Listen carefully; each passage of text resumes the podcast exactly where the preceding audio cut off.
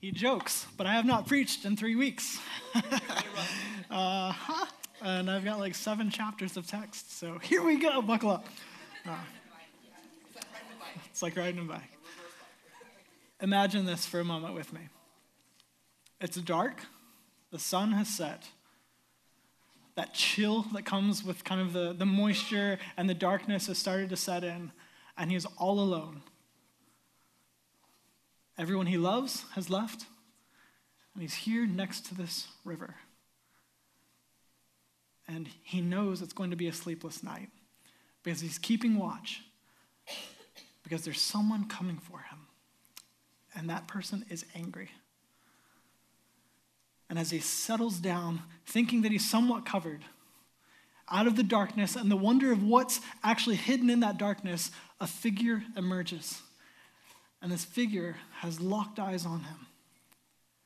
And as he approaches, he starts to get down, getting low, into a combat stance. And he knows this is it. I have to fight. And they start fighting. The gloves are off. They're going at it for hours. They're fighting. And if you've ever been in a fight, you know that just a fight of two minutes is just exhausting. But they're going at it back and forth, fighting and fighting, and neither of them are besting the other. Until suddenly, they can start to see a little as the sky goes from black to gray and the sun is starting to rise and it just breaks the horizon. And the opponent who came for him looks at him and says, That's enough. And strikes him a devastating blow that cripples him. And as he's crippled and can no longer fight, he does the only thing he can think of and he just grabs onto his opponent and won't let go. And the opponent is looking at him like, what are you doing? You're done, you're defeated. With that devastating blow, and there's this blinding pain coursing through his body as he knows this is not good. I'm done for. But then, the opponent strikes an even heavier blow. He looks down on me and says, What is your name? And it hurts so much deeper than that other wound could ever have begun to. Just what is your name? The hit that hurt worse than any other. And so I'll ask you the question Who are you? Who are you? Like, really, who are you? Today, we're continuing in this summer series where we're jumping, we're flying through the book of Genesis, looking at different generations as we focus in and what that shows us about who God is, who we are, what this good news of this gospel is. And so we started in the garden with creation. And there's a God who, before any of this that we see as brokenness came about, there's a God who is holy and he is good and he created everything good. But then we come to the fall. that man rebels against God and we decide, no, I'll be like God. We're convinced by the serpent's deception. This lie that says you can be like God, and we decide now we still live like this that I'll be God. I'll decide what is right and what is wrong. I'll eat from the tree of the knowledge of good and evil instead of the tree of life. And so we've been separated from life, and yet God comes in, says, You realize the curse that's upon you. I told you you would die the day you ate of it. You feel this biological clock is ticking. Death is coming for you, the ultimate enemy. You've been separated from life.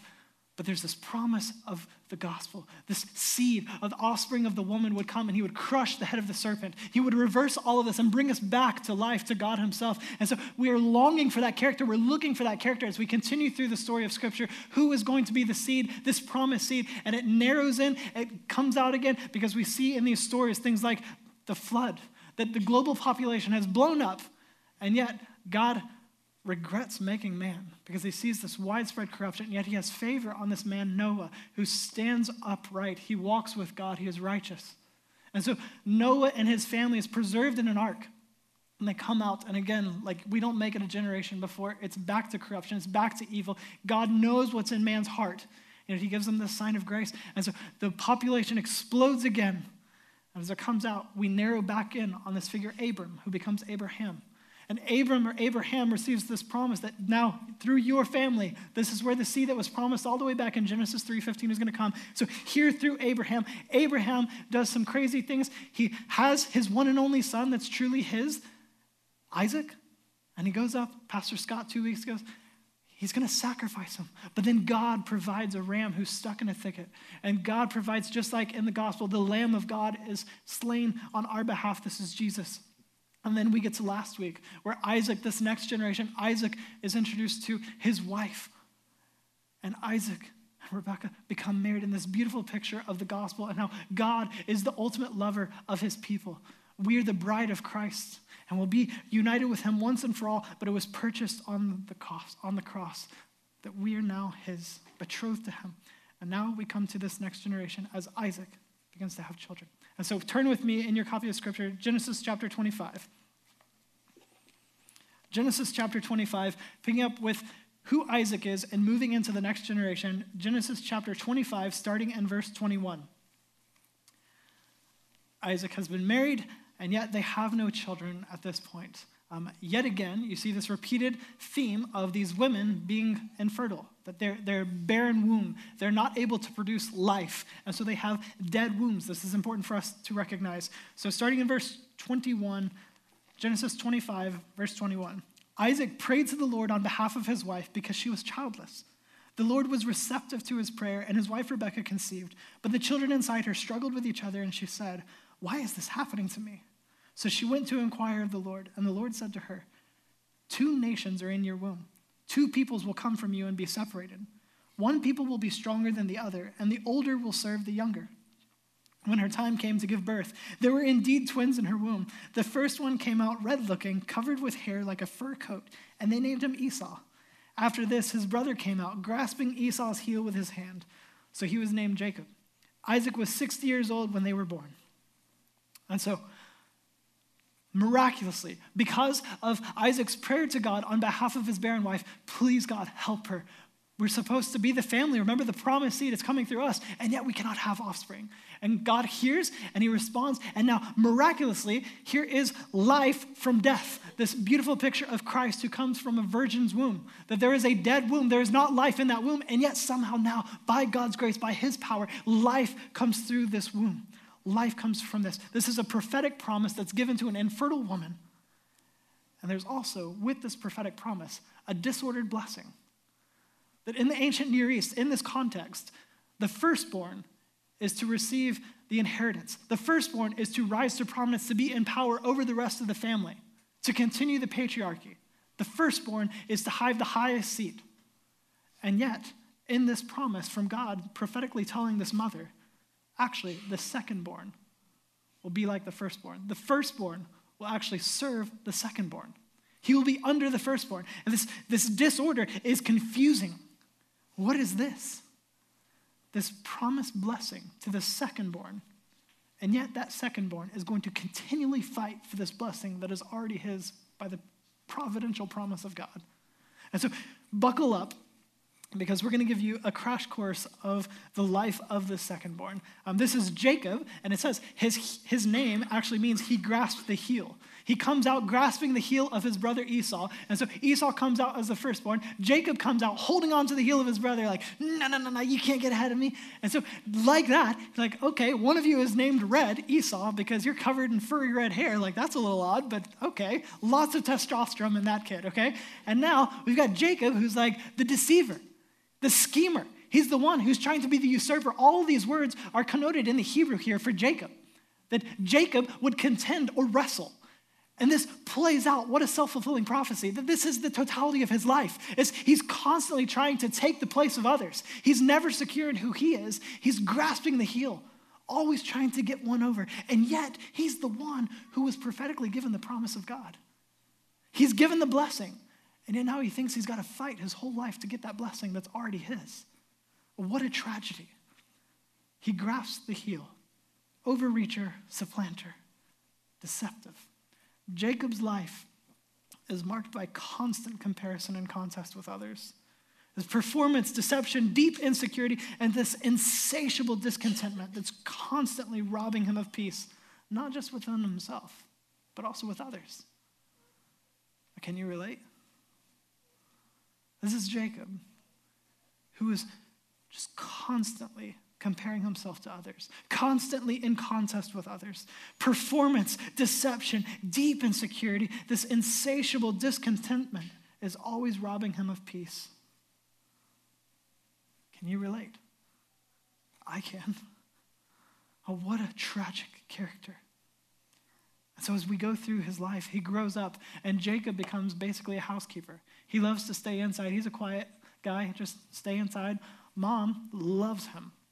She's so fond of him. Whereas his brother Esau grows up, you know, ramped up on testosterone. He's this furry red haired guy, and he loves to be outdoors. He becomes a huntsman, and he's amazing at it. He's very successful in it. Guess who loves him? Dad. Dad loves the guy who's outside hunting with him, doing all the rough and tumble things. And then there's this boy who's a homebody who mom loves. And they're constantly at odds. Esau comes home one day. He is starving. It says he's, he, he's convinced he's going to die. He is just starving. And he comes to Jacob, who's this great housekeeper, and he's like, Jacob, make me some of that red stuff that I love. I'm dying of hunger. Please. And Jacob says, Sure, it's going to cost you your birthright. And Esau's like, Well, I'm going to die, so what good is that to me, anyways? And Jacob takes the birthright of Esau. Now, what kind of brother takes advantage of a starving sibling? This kind, Jacob. And then, as Isaac the father is dying, he's blind at this point, and Jacob disguises himself as his hairy brother, gets goat skin with all the fur, puts it on his hands and his neck so that he can get the blessing from his blind father. But in this moment, as Jacob is deceiving his father, he's there wearing Esau's clothes with the goat fur on his hands and his neck so that he'll smell like and feel like his brother. And Isaac is going to bless him. He's looking like, Are you? But he asks this question Who are you? Who are you? And Jacob says, I'm Esau, your firstborn. You liar, you coward. Jacob flees because Esau is going to kill him. And so Jacob leaves. He's alone now. He's gone off to his uncle Laban and Haran. And so now Jacob is with his uncle Laban and he sees this girl. He's like, whoa, smoking hot. I want her. This is weird. I know. They're all family. It's weird. Let's just keep going with it though. So he's like, what do I have to do to get her? Because he didn't really have a lot to offer as payment for her. And Laban, his uncle's like, well, work for me for seven years and you can have her. He's like, deal, deal. I'll take it. So he works for seven years. Like, she's got to be some kind of hot. And you're like, I'm going to work for seven years with my eyes on her. And then the wedding week comes, they're celebrating, and a little too much to drink, a little too dark in the tent, don't know, but he ends up sleeping with the sister. He wakes up, oh, surprise, it's not the one I wanted. He's like, You've tricked me, Uncle Laban. And Uncle Laban, having deceived the deceiver, says, well, What did you think would happen? There's something to this whole firstborn idea. You have, you have to marry the older one before you can get the younger one. Work for seven more years and you can have her. Okay. Like, these girls must be something. But he goes on. But now the deceiver has been deceived, and it's about this birthright idea. But they go on. He starts to have children with them. He's accruing wealth and is actually very, very blessed. Like God's favor is on this guy who I cannot stand in such a way that he's amassing wealth. He's amassing children. He's growing in prominence and power and all this stuff. And Uncle Laban at one point realizes this is not good. He's blessing me because he is blessed. And now I'm viewing him kind of as a threat. So his, his countenance towards him changes. His uncle's attitude shifts. And now Jacob knows it's time to get out of here. And so instead of being a man of character and courage and standing up to his uncle and saying, Things are not going well, I'm going to leave, he decides instead to flee in the cover of darkness. And so deception again marks his path forward as he leaves, but now Uncle Laban is apparently a lot faster and he catches up. What are you doing, nephew? Instead of fighting, they now establish a treaty and they have these markers to separate them. But again, Jacob knows I've got to go home. It's time to go home and finally face my brother Esau. He knows he left with Esau wanting to kill him. He was given the blessing, he was given the birthright. Esau wants to kill his younger brother. Knowing that, he sends messengers ahead, trying to sweet talk Esau. Hey, go tell him like all this nice stuff about like I'm your servant and everything's gonna be great and all this stuff. The messengers go, they come back and they're like, hey, this isn't good. Esau is actually coming. And he's got 400 men with him. This is not good.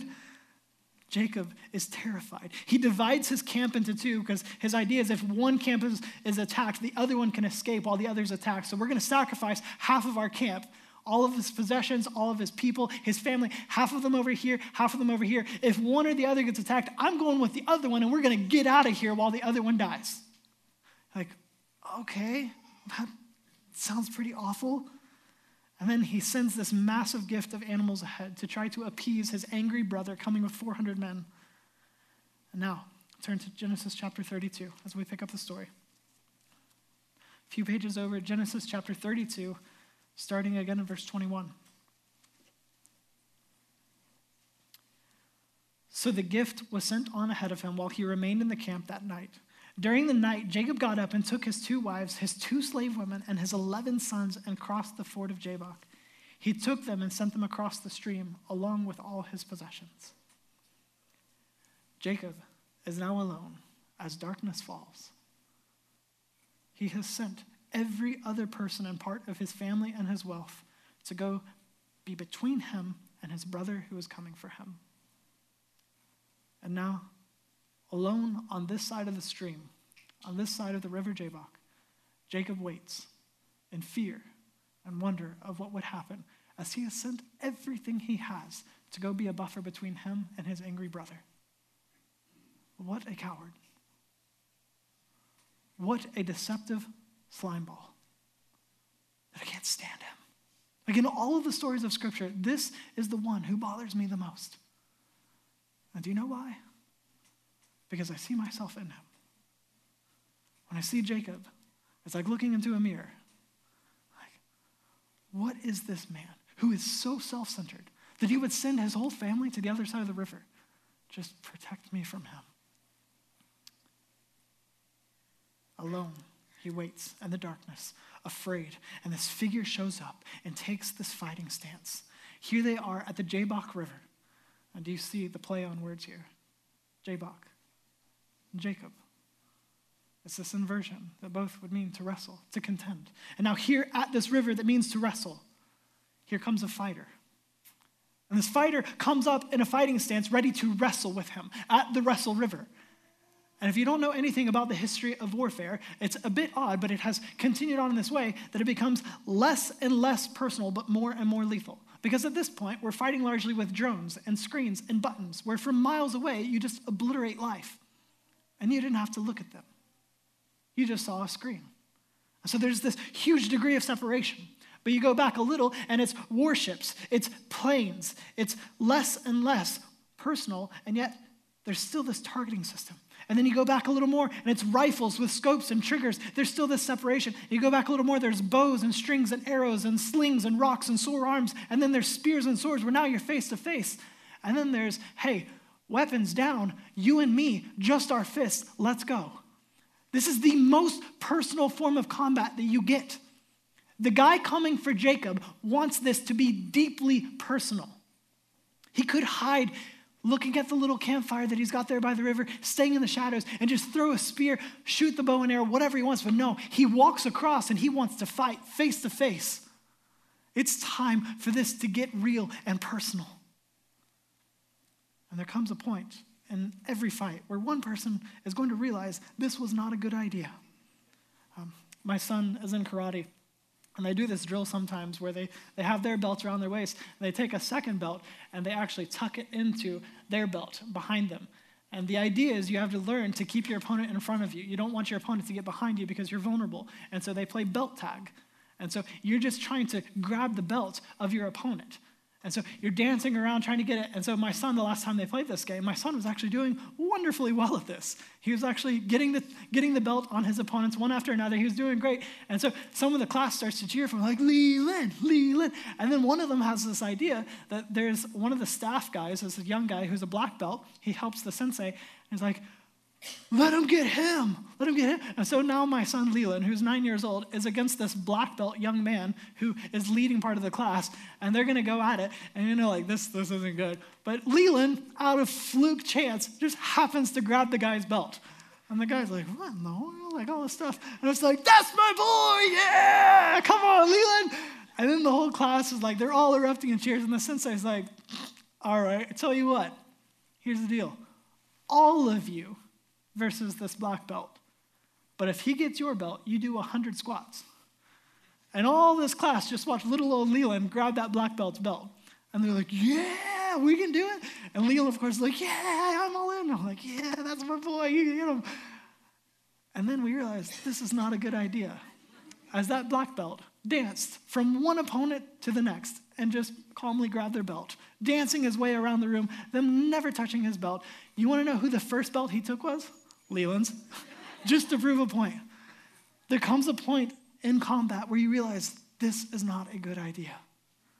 Jacob and this man have been wrestling. He had his moment because getting the upper hand through underhanded means is only ever going to work temporarily. When you get the upper hand through underhanded means, it's temporary at best. He has his moment. Look at verse 24. Jacob was left alone, and a man wrestled with him until daybreak. When the man saw that he could not defeat him, he struck Jacob's hip socket as they wrestled and dislocated his hip. Then he said to Jacob, Let me go, for it is daybreak. But Jacob said, I will not let go unless you bless me. What is your name? the man asked. Jacob, he replied. Your name will no longer be Jacob, he said. It will be Israel, because you have struggled with God and with men and have prevailed. Then Jacob asked him, Please tell me your name. But he answered, Why do you ask my name? And he blessed him there. Jacob then named the place Peniel for I have seen God face to face, he said, yet my life has been spared. The sun shone on him as he passed by Peniel, limping because of his hip. That is why still today the Israelites don't eat the thigh muscle that is at the hip socket, because he struck Jacob's hip socket at the thigh muscle. And acetabellum, and I'm probably saying that terribly wrong, that's the hip socket. This type of dislocation is very rare. Most often, they happen because of a severe impact with the force of something like a car crash or falling from a terribly high height. This guy, fighting all night long, has come to the point where he says, That's enough. Strikes Jacob in the groin area so hard that it dislocates his hip. If someone could fight all night long and then hit you with that kind of force, you know they could have ended this much earlier. But he decides at this point, that's enough. Breaks or dislocates his hip. But then the worst hit comes. As he won't let go, says, I'm not letting go until you bless me. And the guy looks down at Jacob, who's just clinging to him. And he says, What is your name? And again, worse than dislocated hip. It cuts to the heart. What is your name, Jacob? Deceiver? Usurper? One who wrestles? Yeah. Always trying to get what is not yours, trying to be someone that you are not. In other words, who are you? Can you be honest about who you are? And Jacob responds, for the first time in the story, with honesty Jacob. Jacob is my name. There are three things that I want you to see from this text today. So if you would like to write them down, I know this is unusual, but I actually have them on the screen for each one. The first one is this You cannot earn a blessing God has already promised you in grace. You cannot earn a blessing God has already promised you in grace. Jacob spent much of his life fighting for what was already guaranteed to be his by the sovereign hand of God. Before he was born, God prophetically told his mother, He will be the blessed one. And yet he comes out fighting, constantly trying to be the one who would get the blessing that was already his. God had said it. It was as good as done. It was his. And yet he feels the need to constantly fight for it, to earn his way into it through these just terrible means. He thought that he could earn this blessing. He thought that he could somehow conjure up or he could acquire this blessing that was already his in grace. And this is the gospel. This is what is called election. That God has chosen us for salvation. It is nothing that we could do to earn the favor of God. In grace, He says, No, I choose you. I love you. And I'm coming for you. And then He sends His own Son, Jesus Christ, who took on human flesh and then lived a sinless life, the Lamb of God slain before the foundation of the world. He goes to the cross. He's silent, like a lamb led to the shears. He does not open his mouth. He's nailed to a cross. He dies the death that you and I deserve. And then he's raised again victorious over death and sin. He has conquered it all. And he says, Now believe in me. Would you turn from your sin? Trust in him. He chose you, he came here to die for you. He says, You're mine. I love you so much that I will die for you. So turn from your sin, confess him to be Lord, confess him to be a Savior who is mighty to save. Believe in your heart that God raised him from the dead. And the promise of Scripture is you will be saved. You can know that this was foretold. Your name was in a book before the foundation of the world. He said, Kevin Franklin, who will live around the year 2023. My name is in a book. I did not get to write my name in that book. And nothing I do is going to earn my way into that book. God wrote it a long time ago. Like he told this mother, there's two nations inside of you. This younger one is actually going to serve the older one. Or actually, he's the older one is actually going to serve the younger one. As in grace, he will be the one who is blessed. He cannot earn it, and yet now he lives a life thinking that in some way he's got to acquire it for himself. Because you cannot earn a blessing that God has already promised you in grace. Is the gospel. That we were, as Reggie read earlier, opening this service, we are chosen before the foundation of the world to be holy and blameless in love before Him. Chosen. And so, if the gospel is true, that God chose us and we cannot earn His favor, we cannot earn this grace that He has given to us at cost to His own self, the life of the Son of God. And who is your Esau? Who are you fighting with? Who are you wrestling with? Who are you comparing yourself to, trying to measure up in some way? And no, God chose you. And grace means you have nothing to prove. You have nothing to prove. So, in this enslavement of comparison, maybe this means that you need to delete an app on your phone, or in the very least, regulate it. Now, can I give you homework as one of your pastors? If you have an app on your phone, social media, that leads you to constantly comparing yourself to others, and that happens very subtly, you're often not thinking, like, oh, their life is just so much better than ours. It's, it's way more subtle than that. It often expresses itself in how you feel. And so, if you have that app, you also have the ability to do a quick Google search for what is called a feelings wheel or an emotion wheel. Right now, I will not be offended. Pull that up. And I want you this week, every time you open whatever that app is that you know you love to run to, I want you to be honest and go from that app to that picture of the emotions wheel or that feelings wheel and be honest about what do you actually feel right now. You may find that you will change your habit because this constant comparison is lethal for our soul. We must be satisfied, content with what God has for us. And that doesn't mean that we're stuck. But it means we can be joyful in where God has us. We should not live like Jacob, always trying to earn the favor of God, the blessing of God that's already been given to us. Get rid of the comparison game. And the next one uh, the freedom to live and the gift of God's new name for you begins with being honest about who you are. The freedom to live and the gift of God's new name for you begins with being honest about who you are. The wrestler asked Jacob what his name was, and it's a telling moment. Jacob's father, remember, had asked him the same question Who are you? And Jacob answered with deception, pretending to be someone else. But in this moment, here in this wrestling match, face to face with God, Jacob owns the answer honestly. I'm Jacob, schemer, deceiver, supplanter, the one who grasped the heel. He owns his past. He's honest about who he is. He owns his identity. He did not hide who he was anymore. He took ownership of it.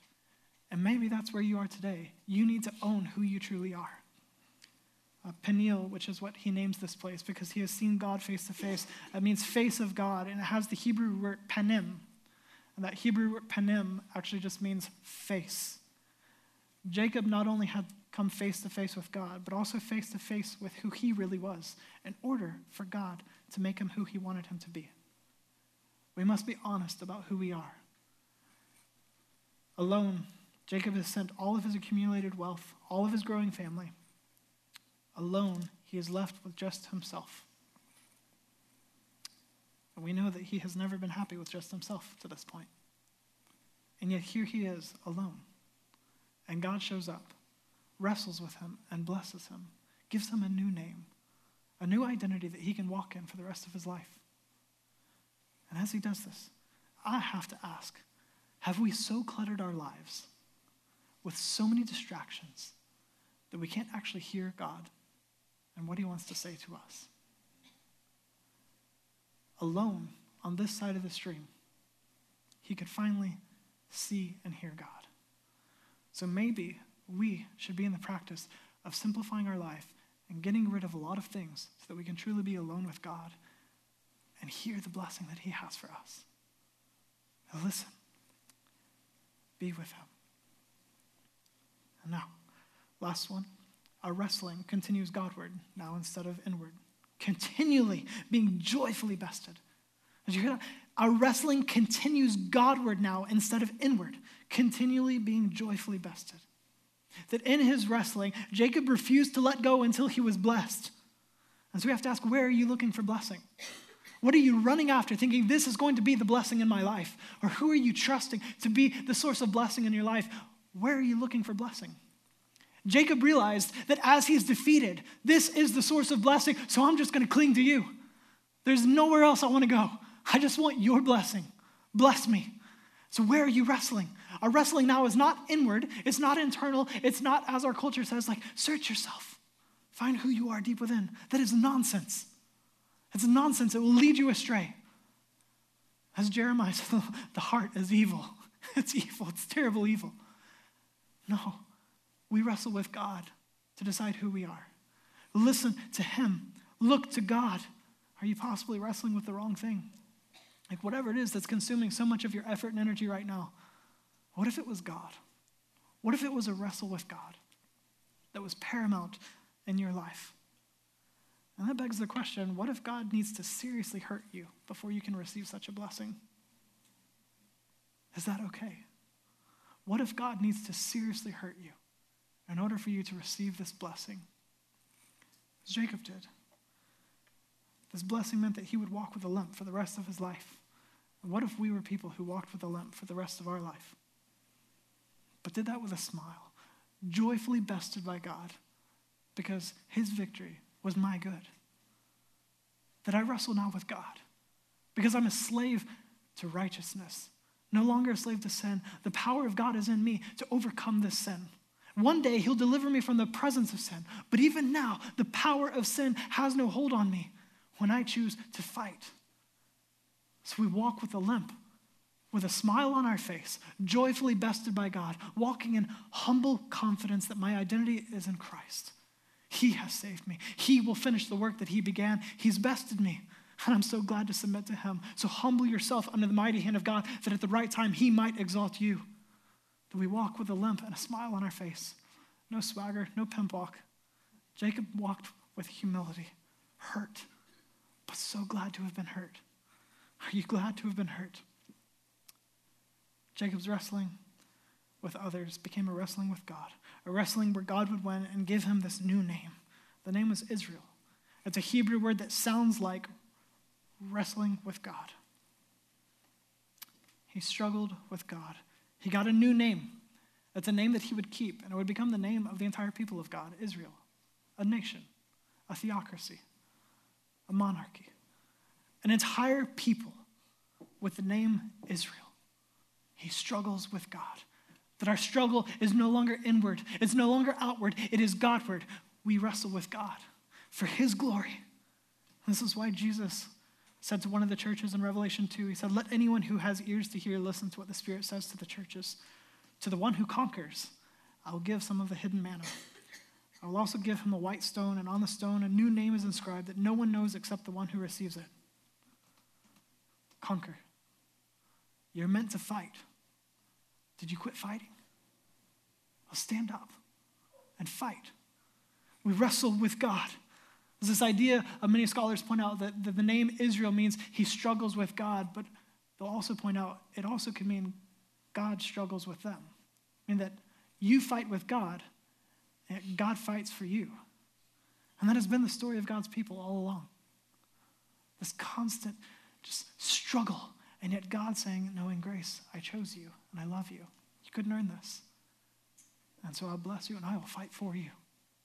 I'll make you my own. Israel, one who struggles with God, a name to walk in. So I know it's a lot, but it comes down to this.